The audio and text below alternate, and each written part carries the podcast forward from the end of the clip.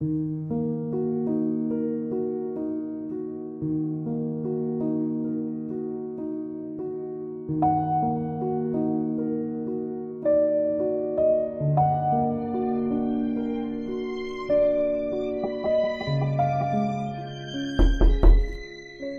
có tiếng gõ cửa bên ngoài, kèm theo giọng nói của ông Quý, bố Lâm.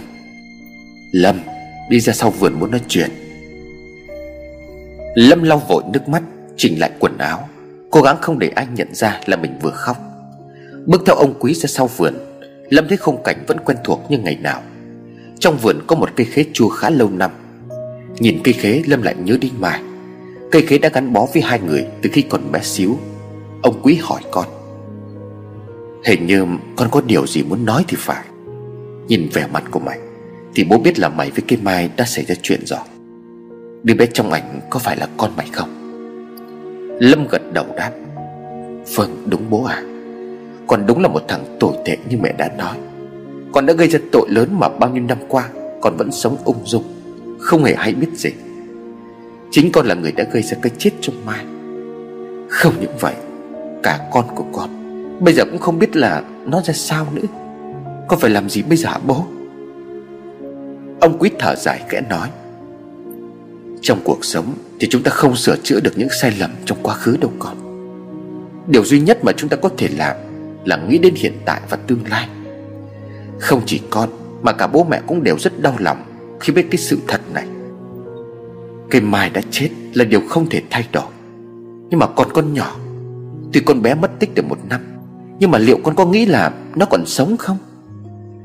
Bố không tin vào cái chuyện ma quỷ, nhưng mà nghe mẹ mày nói ban nãy thì bố nghĩ là có khi nào chuyện mày về làng lần này là do cái Mai nó dẫn đường về không?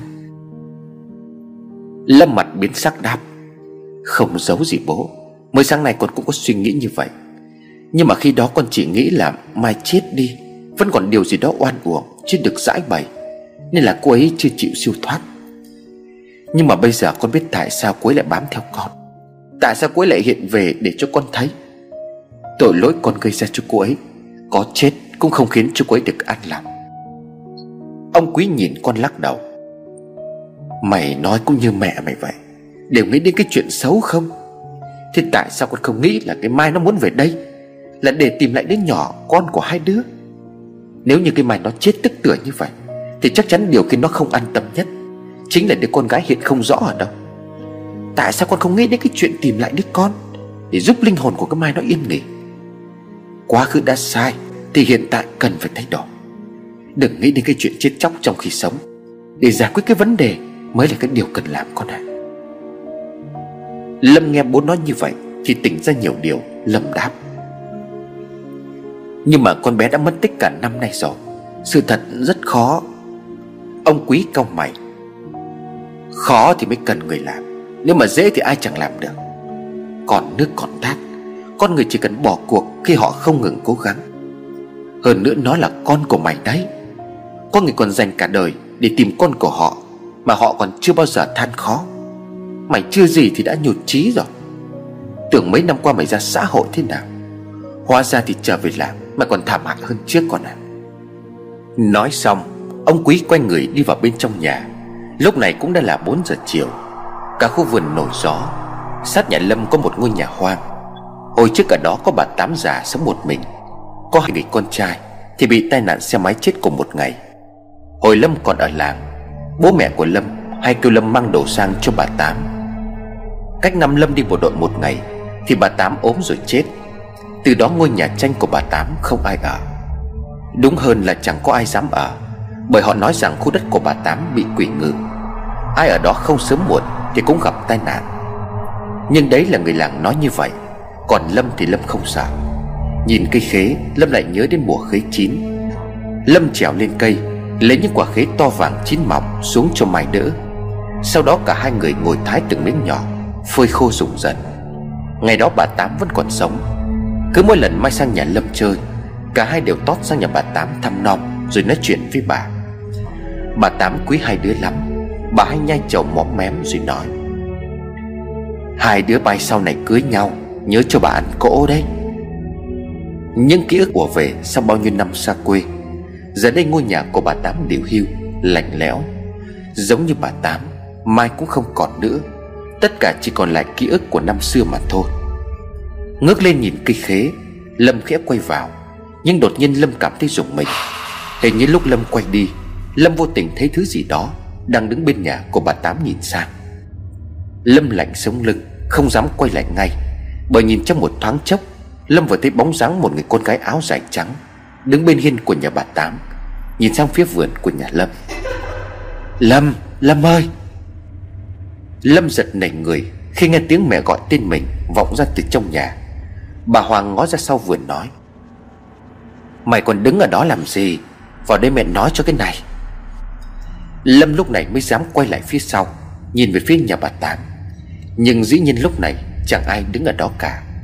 Cảnh vật bên nhà bà Tám vốn dĩ đã âm u, lạnh lẽo như vẻ ban đầu của nó vốn có.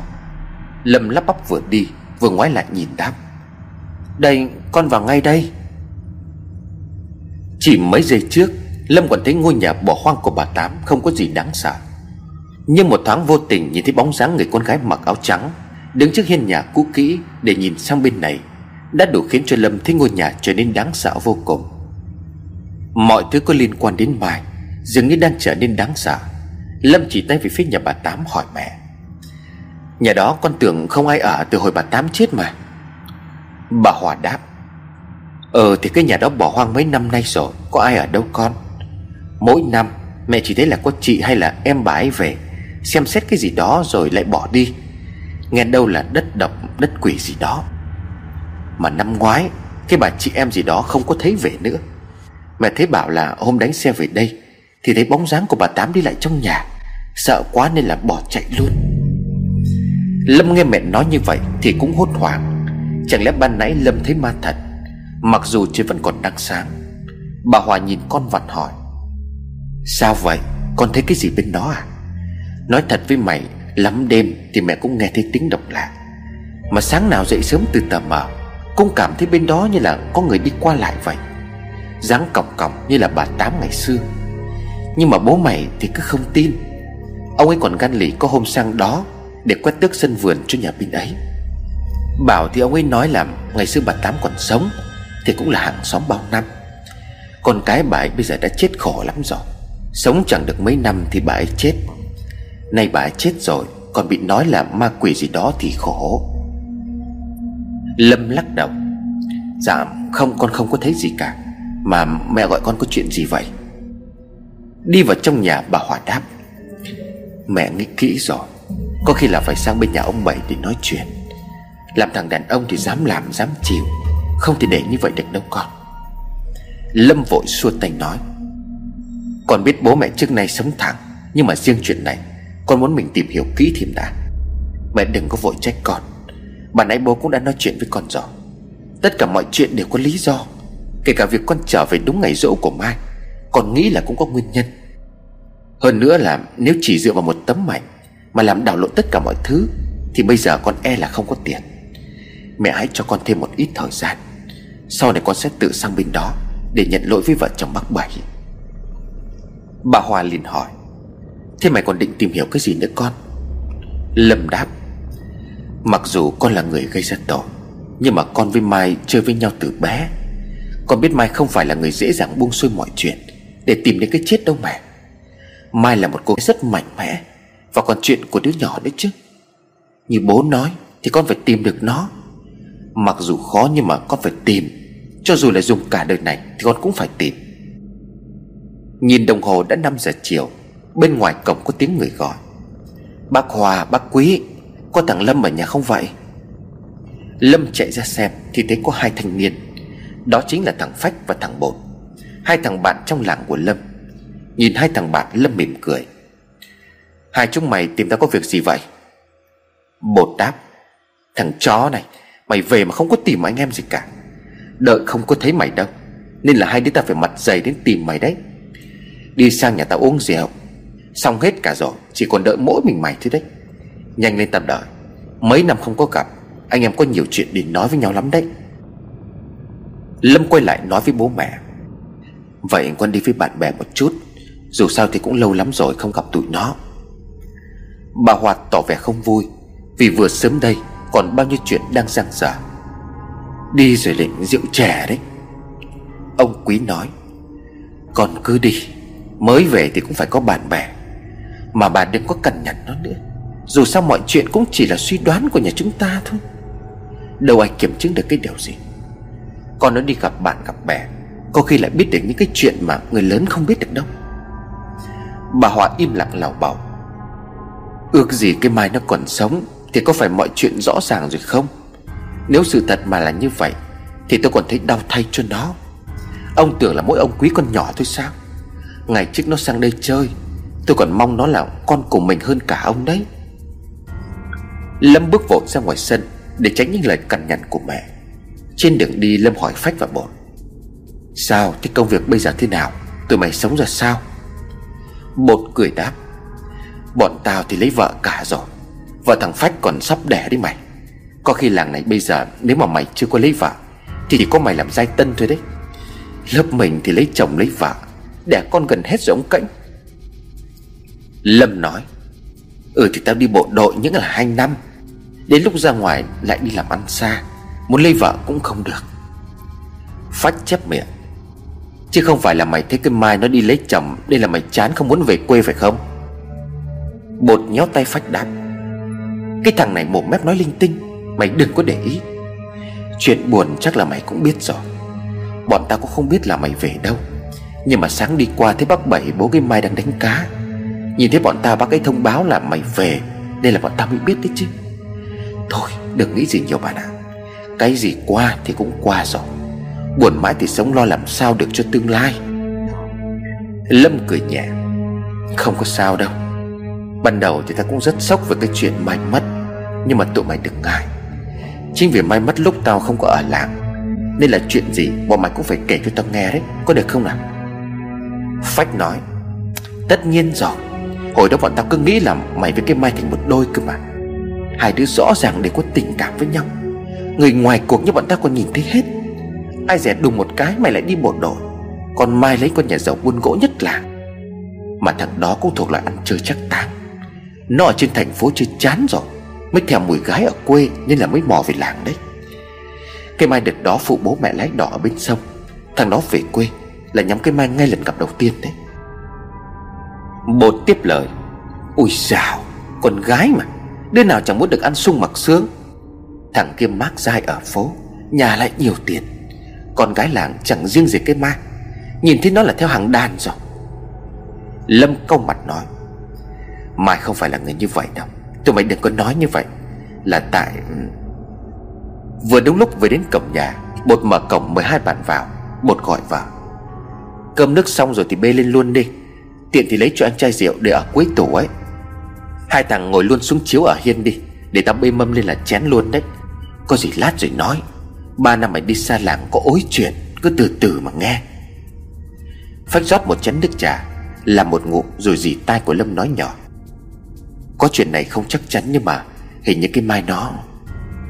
Chưa dứt câu thì vợ Bột cầm chai rượu ra, thấy Lâm cô liền chào, ô anh Lâm à, đi mãi mới về làng, em còn tưởng là anh đi luôn rồi chứ.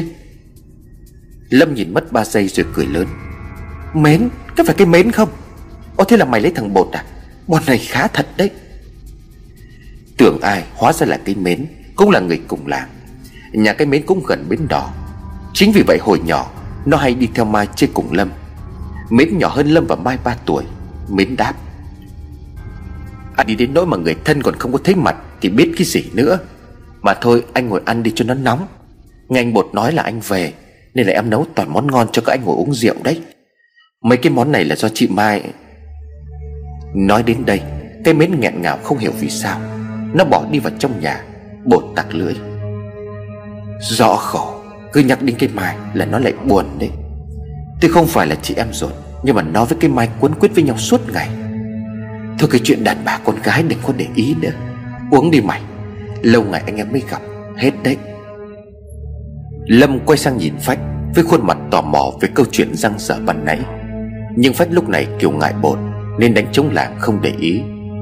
Uống được vài chén rượu cũng khá nặng nên hơi men cũng bắt đầu ngấm. Lâm lúc này mới hỏi, đám cưới Mai tụi mày có đi không vậy? Bột đáp, có chứ, trừ mấy cái thằng đi lính như mày, thì còn lại cả lớp là đi hết. Bởi vì đám cưới cũng chỉ sau cái thời gian mà mày đi bộ đội không có lâu, mà cái Mai thành ra là cưới chồng sớm nhất lớp đấy. Cứ kiểu như là cưới vội vậy. Vài tháng sau đã thấy cái bụng ếnh ra rồi. Trong khi đó tay Phong thì cũng chỉ mới về làm. Khi ấy tôi còn bất ngờ đến choáng váng, nhanh hơn cả điện. Thế mà trước đó ta lại cứ tưởng là nó thích mày, hóa ra là không phải.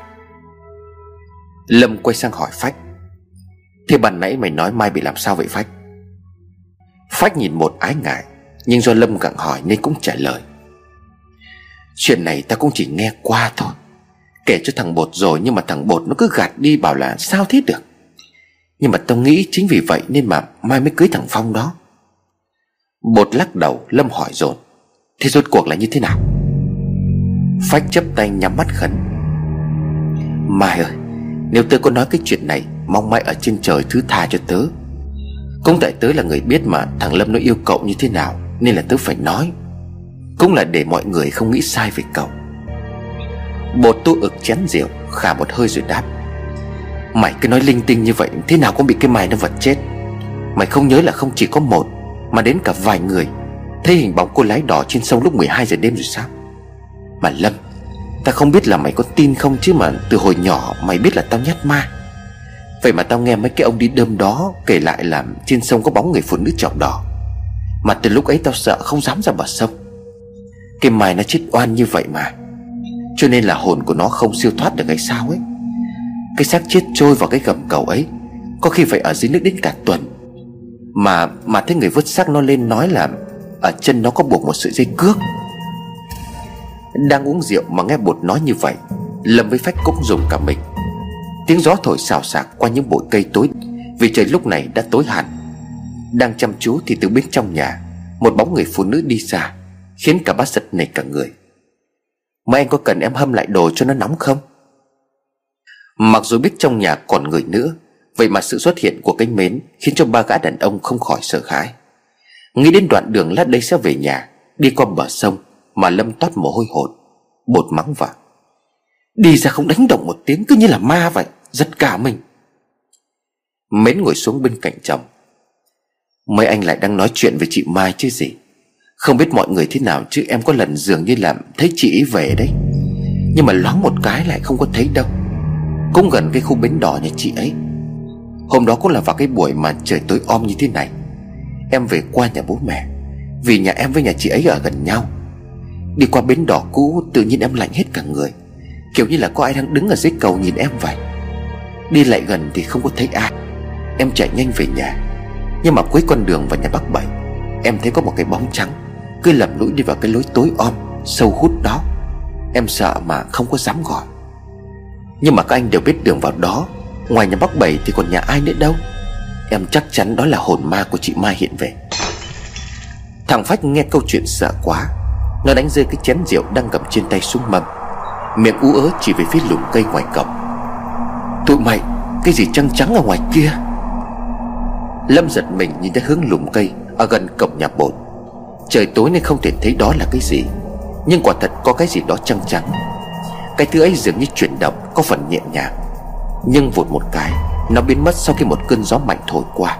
Lâm lắp bắp: chúng mày có nhìn thấy gì không? Cái gì vậy?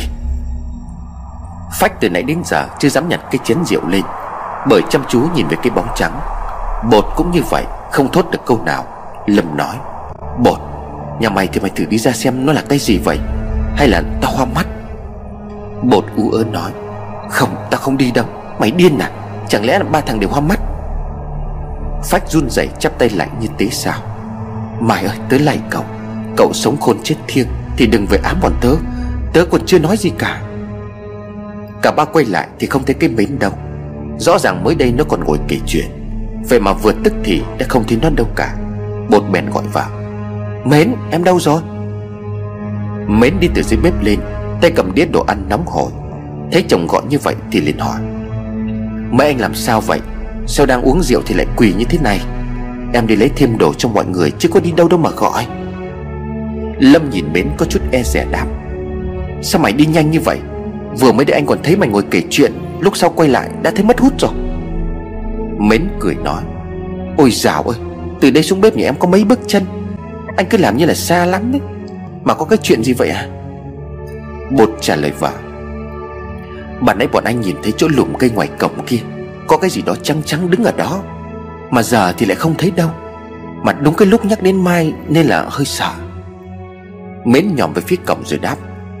Có cái gì đâu, để em ra xem nào. Có khi là mấy anh uống rượu vào rồi lại nhìn gà hoặc cuốc. Ở nhà mình đông người thế này thì ma quỷ nào xuất hiện được. Lâm vội nói. Vậy mấy anh em mình đi ra chỗ đó xem thử như thế nào. Nãy anh còn thấy nó động đậy cơ. Mến đi trước, Lâm đi sau. Bột với Phách thì nhát sẵn nên đi cách hẳn một đoạn. Đến chỗ lùm cây ban nãy, Mến dòm dòm rồi lấy tay bới lùm cây ra. Đột nhiên nó hét lớn. Cái gì thế này?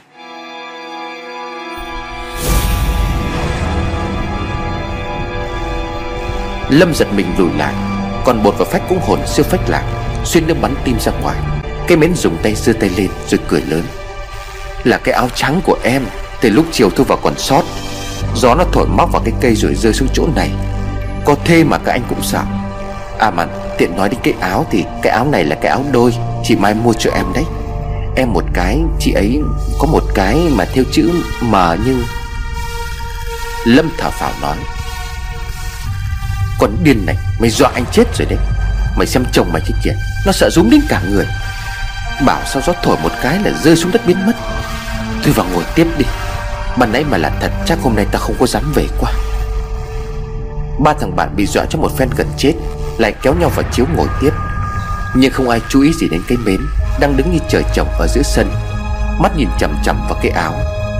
Bột thấy như vậy gắt về còn tức chuyện bị dọa ban nãy. Lại còn đứng ở đó, nhặt được cái áo rồi sao không đem vào nhà mà cất đi. Lần sau bỏ cái thói đi. Biết chồng sợ ma rồi còn dọa. Tôi mà chết thì cô ở một mình đấy. Mến lúc này đang vã mồ hôi hột, nhưng cô vội túm lại chiếc áo, lấy tay lau mồ hôi rồi ấp úng nói với gương mặt lo sợ. Dạ vâng, em vào đây.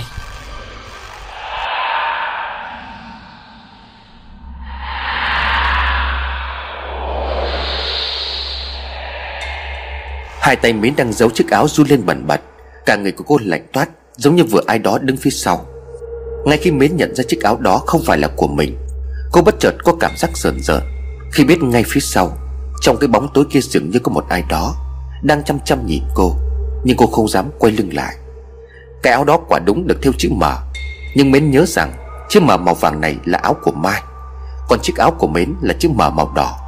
Vì hai chị em có chiếc cái cùng vần nên hôm mua áo Mai còn nói chị em mình mặc áo đôi, của chị sẽ thêu chữ M màu vàng vì hoa mai màu vàng mà, còn của em chữ M màu đỏ nhé. Nhớ không được cho ai đâu đấy. Mến nuốt nước bọt vì không biết tại sao chiếc áo của chị Mai lại xuất hiện ở đây vào lúc này.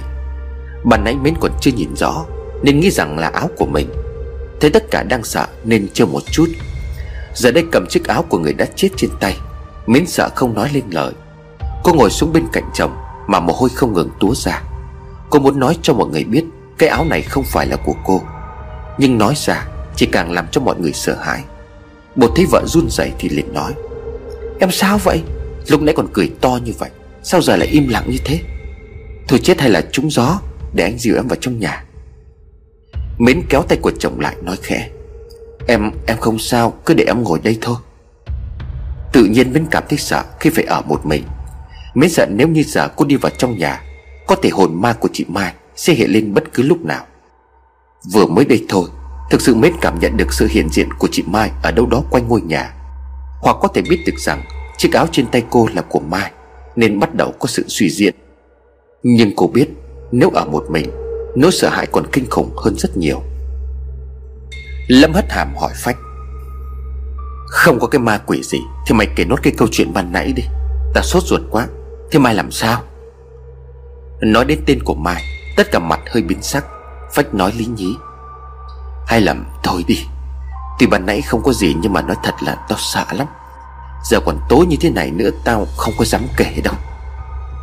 Lâm đặt mạnh chiếc chén xuống mâm rồi nói như quát. Bạn bè mà như thế sao? Thôi được rồi, có thể nói ra chúng mày không có tin. Nhưng mà lần này tao về đây chính là vì cái chết của Mai đấy. Bột ngẩng mặt lên liền hỏi. Vậy là mày cũng nghe qua rồi còn gì? Lâm nói dối. thì ta cũng nghe phong phanh một chút, nhưng mà là người ngoài làng nói. Cái ta muốn nghe là nghe từ những người bạn, từ những người trong làng như chúng mày đây này. Thế bọn mày có kể không? Không thì đừng có bạn bè gì nữa, tao về đây. Lâm giận dữ làm bộ định đứng dậy thì Phách hắng giọng đáp: Thôi được rồi, nếu đã như vậy thì tao kể. Nhưng mà tao nói trước là nghe xong mày đừng có làm gì liều lĩnh, bởi dù sao chuyện này cũng không còn ai kiểm chứng được rồi. Lâm ngồi xuống lắng nghe, vợ chồng Bột cũng im lặng không hé nửa lời. Phách lấy bình tĩnh rồi nói: Mày còn nhớ cái thằng ăn tuổi chứ? Thằng đầu gấu ở làng mình ngày trước ấy. Lâm trả lời: Tất nhiên là tao nhớ. Ngày trước cái thằng đó nó chẳng cậy đông mà đánh anh em mình còn gì. Quên làm sao được. Giờ tao đi bộ đội về, cỡ đấy gặp tao đập chết. Ngày xưa nó cậy đông thôi. Phách nói tiếp: Nó giờ có ở làng nữa đâu mà mày đòi gặp. Lâm vẫn chưa hiểu gì nên hỏi tiếp: Mà thằng Hân tụi thì có liên quan gì đến chuyện Mai mà mày nhắc đến nó? Nó không ở làng thì kệ mẹ nó. Phách chép miệng nói: Vậy nó lại chính là cái nguyên nhân khiến cho Mai lấy tay Phong nó đấy. Cái này ta cũng tình cờ nghe được thôi, nhưng mà sau đó thì không ai làm chứng cả. Chuyện này ta cũng chỉ dám kể với thằng Bột. Ngay cả Mai khi mà ta hỏi cô ấy cũng không có nhận. Nhưng mà ta nghĩ chuyện đó là thật.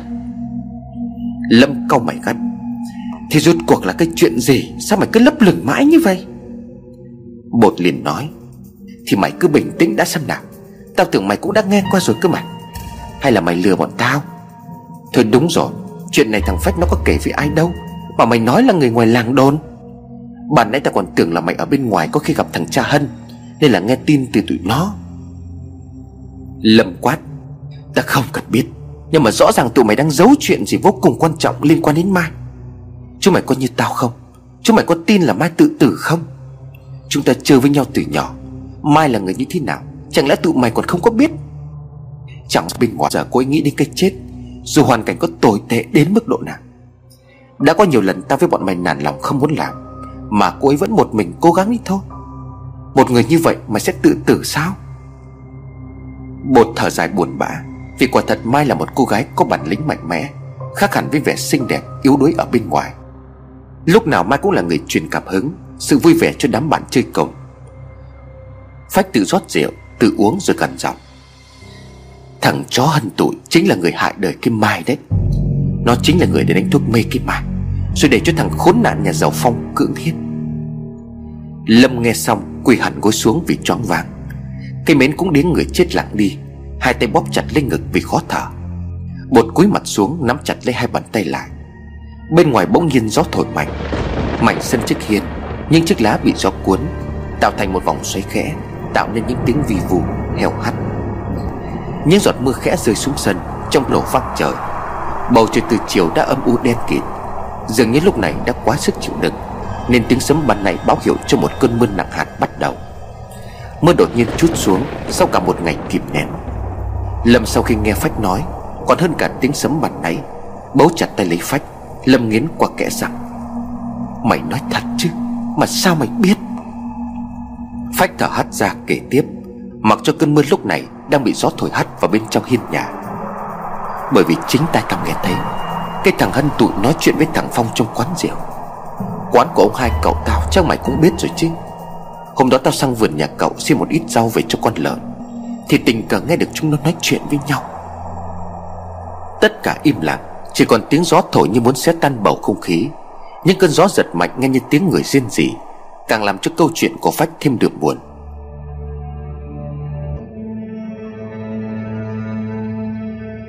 Ngày hôm đó, Phách sang nhà ông cậu bán rượu xin rau lợn. Nhà ông hai cậu Phách có quán rượu khá to trong làng, gian ngoài gian trong, thậm chí có mấy gian riêng biệt dành cho khách xịn. Ông hai thấy Phách xin rau thì nói: Ra sau vườn mà cắt, mà ra đấy thì nhẹ nhàng thôi, cho khách người ta còn uống rượu.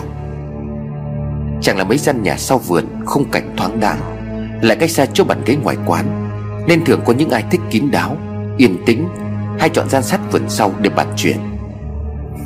Phách đi khẽ ra sau vườn, tay cầm liềm với bao định cắt rau cho lợn, thì Phách nghe được ở bên trong có người đang nói chuyện.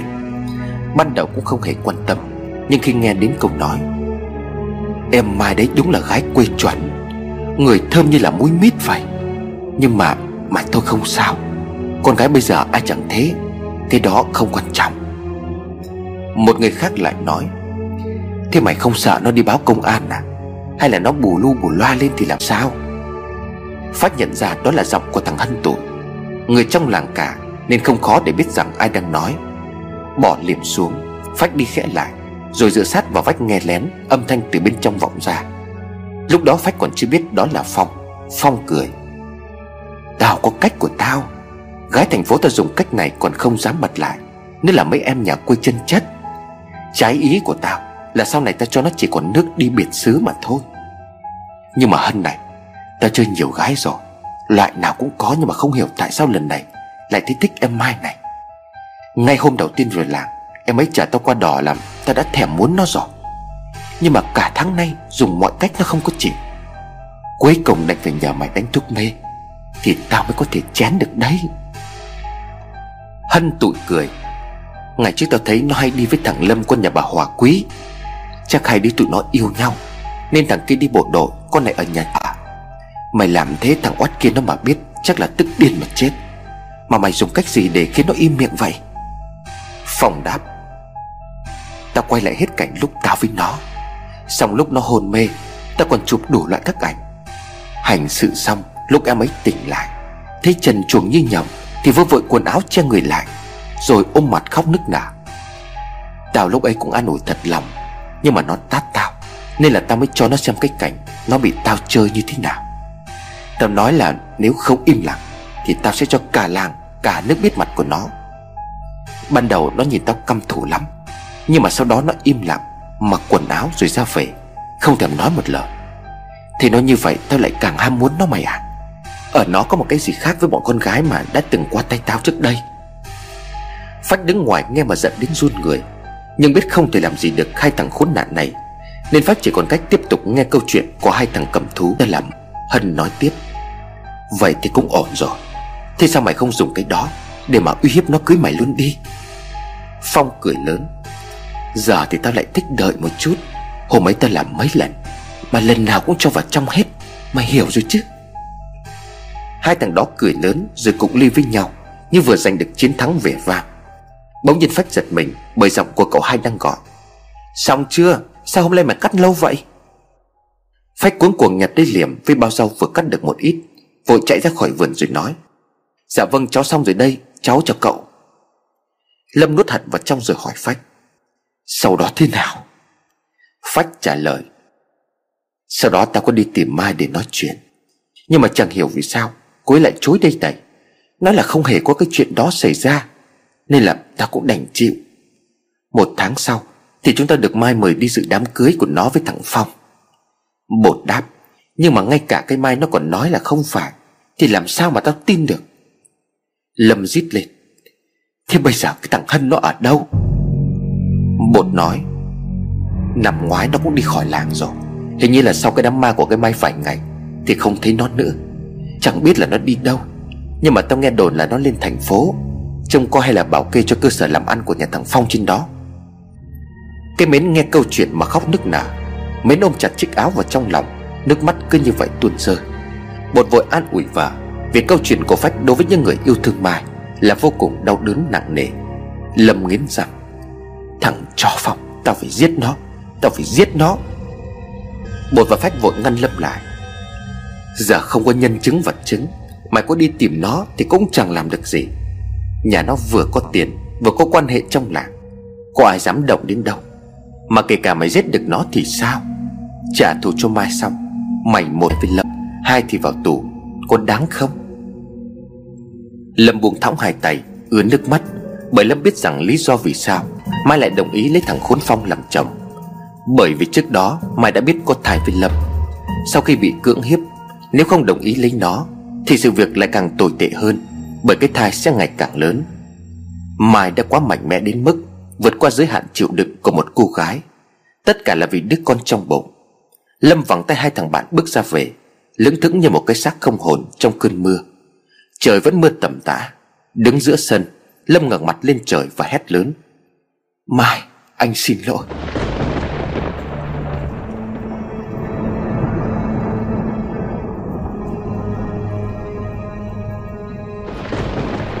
sấm vẫn rền vang lên từng cơn, mưa gió đan xen tạt vào mặt Lâm những cơn đau rát. Lâm nhìn hai thằng bạn rồi nói: cảm ơn tụi mày, tao phải về đây. Đừng đi theo tao, đừng lo, vì tao giờ đã biết được mục đích sống của mình là gì rồi. Bột và Phách cũng rớt nước mắt nhìn theo thằng bạn thân lê từng bước buồn bã trong cơn mưa nặng hạt. Cái Mến cũng khóc to hơn, nhưng mọi tiếng khóc đều bị cơn mưa cuốn trôi, xóa nhòa đi tất cả. Mặc dù trời mưa như chút nước, sấm chớp ầm ầm, Lâm một mình bước trên con đường đất nhấp nhô về nhà. Chẳng biết tới lúc nào mà Lâm đi đến bến đỏ ngày xưa. Mưa ngớt dần sau một trận hối hả. Bầu trời buổi tối lộ dần những vì sao lấp lánh, giống như bầu trời mùa hạ sau những cơn mưa rào bất chợt. Gió vi vu thổi qua những lùm cây nơi con sông bến nước. Mùi đất hòa lẫn với mùi nước sông tạo nên một hương vị rất đỗi quen thuộc. Nó làm cho Lâm nhớ đến ký ức năm xưa. Nhưng nay bến đỏ cô quạnh, chỉ còn lại một cây cầu nhỏ bên bến sông. Ngồi bệt xuống cầu, Lâm hướng mắt ra giữa dòng sông khẽ nói: anh có lỗi với em Mai à, tất cả là do anh. Phải chi ngày đó, giờ anh phải làm sao? Không gian bỗng nhiên im lặng, mặt nước khẽ gợn những con sóng nhỏ lăn tăn theo chiều gió. Một giọng nói khẽ vang lên từ phía sau: anh không có lỗi gì cả, em không có trách anh đâu, hãy tìm con của chúng mình. Lâm giật mình quay lại đằng sau, nhưng tuyệt nhiên là không thấy ai. Tất cả mọi thứ bây giờ như dừng lại, không khí vắng lặng đến lạnh lẽo một cách ghê sợ. Lâm lắp bắp nói: Mai, có phải em không? Em ở đâu? Nhưng chẳng có tiếng nào đáp lại lời của Lâm nữa. Lâm đứng trên chiếc cầu nhỏ, quay người sang xung quanh để cố tìm một người nào đó, nhưng vô vọng. Mọi thứ tối đen như mực. Nhưng không, sự im lặng đó bị phá vỡ bởi tiếng mái chèo trên mặt nước mỗi lúc một gần. Lâm có phần hơi hoảng sợ khi từ giữa dòng sông có một chiếc đò đang xuôi mái tiến về phía kênh. Tiếng nước phát ra bởi mái chèo mỗi lúc một gần. Lâm cố trấn tĩnh đứng im xem ai đang chèo đò, nhưng trời quá tối không thể nhìn rõ mặt. Tiếng con đò khẽ chạm môi vào bến khiến cho Lâm thở phào nhận ra đó chính là bác Bảy. Bác Bảy cũng thấy người đứng trên cầu từ trước. Có lẽ nếu là người sợ ma thì ông Bảy đã hét toáng lên rồi. Nhưng vốn không tin vào chuyện ma quỷ nên ông Bảy vẫn chèo đò cập bến như bình thường. Nhận ra Lâm, ông Bảy hỏi: tối đến như vậy mà sao con lại đứng ở đây? Mày định dọa chết dân làng phải không cháu? May là bác gan lì, chứ nếu là người khác thì chắc bị mày dọa cho vỡ mặt rồi đấy. Lâm thở phù đáp: cháu mới là người bị bác dọa cho sợ mất hồn rồi đây. Sao tối như vậy rồi bác còn chèo đò đi đâu vậy? Ông Bảy cười khả đáp: ô cái thằng này, bác mày đi đánh cá chứ đã đi đâu. Lưới thả từ đầu tối, bây giờ bác đi kéo lên. Giờ dân làng mình có đi đò nữa đâu, vậy nên là tự mình mà đi kiếm miếng ăn. Không thì mày bảo rằng bác lấy tiền ở đâu mà hai vợ chồng sống đến bây giờ. Già cả rồi có ai thuê làm cái việc gì đâu. Bác thả lưới kiếm một chút cá, nhiều thì đem ra chợ bán cho bà con. Nhưng mà chắc hôm nay ông trời cũng thương lắm, nên là hôm nay đánh được nhiều cá lắm. Vậy nên là cuộc sống cũng tạm ổn. Hai ông bà già cũng chỉ cần như vậy thôi cháu. Mà mày đi đâu sao lại đứng ở đây? Lâm trả lời: dạ cháu từ vừa nhà thằng Bột về bác, đang đi về nhà thì lại dừng ở đây. Cháu ban nãy còn tưởng ai đang chèo đò nữa. Ông Bảy buộc dây đỏ vào chân cầu rồi nói: tưởng cái gì, cả cái làng này có khi tưởng bác là hồn ma cái Mai cũng nên. Bởi lắm hôm 1-2 giờ đêm thì bác mới đi kéo lưới. Đêm hôm tối đen, mắt mũi thì lại kèm nhẹp. Có khi họ còn nhìn thấy bác chèo đò xong còn thêu dệt lên cái câu chuyện về hồn ma cái Mai hiện về. Khổ như vậy đấy, chết đâu có yên. Rồi từ đó thì miệng lưỡi thiên hạ thêu dệt lên bao nhiêu chuyện khác. Mà vậy thì cũng hay, chẳng ai dám bước ra cái khúc sông này đánh cá nữa. Có như vậy thì bác mày mới kiếm được cá chứ.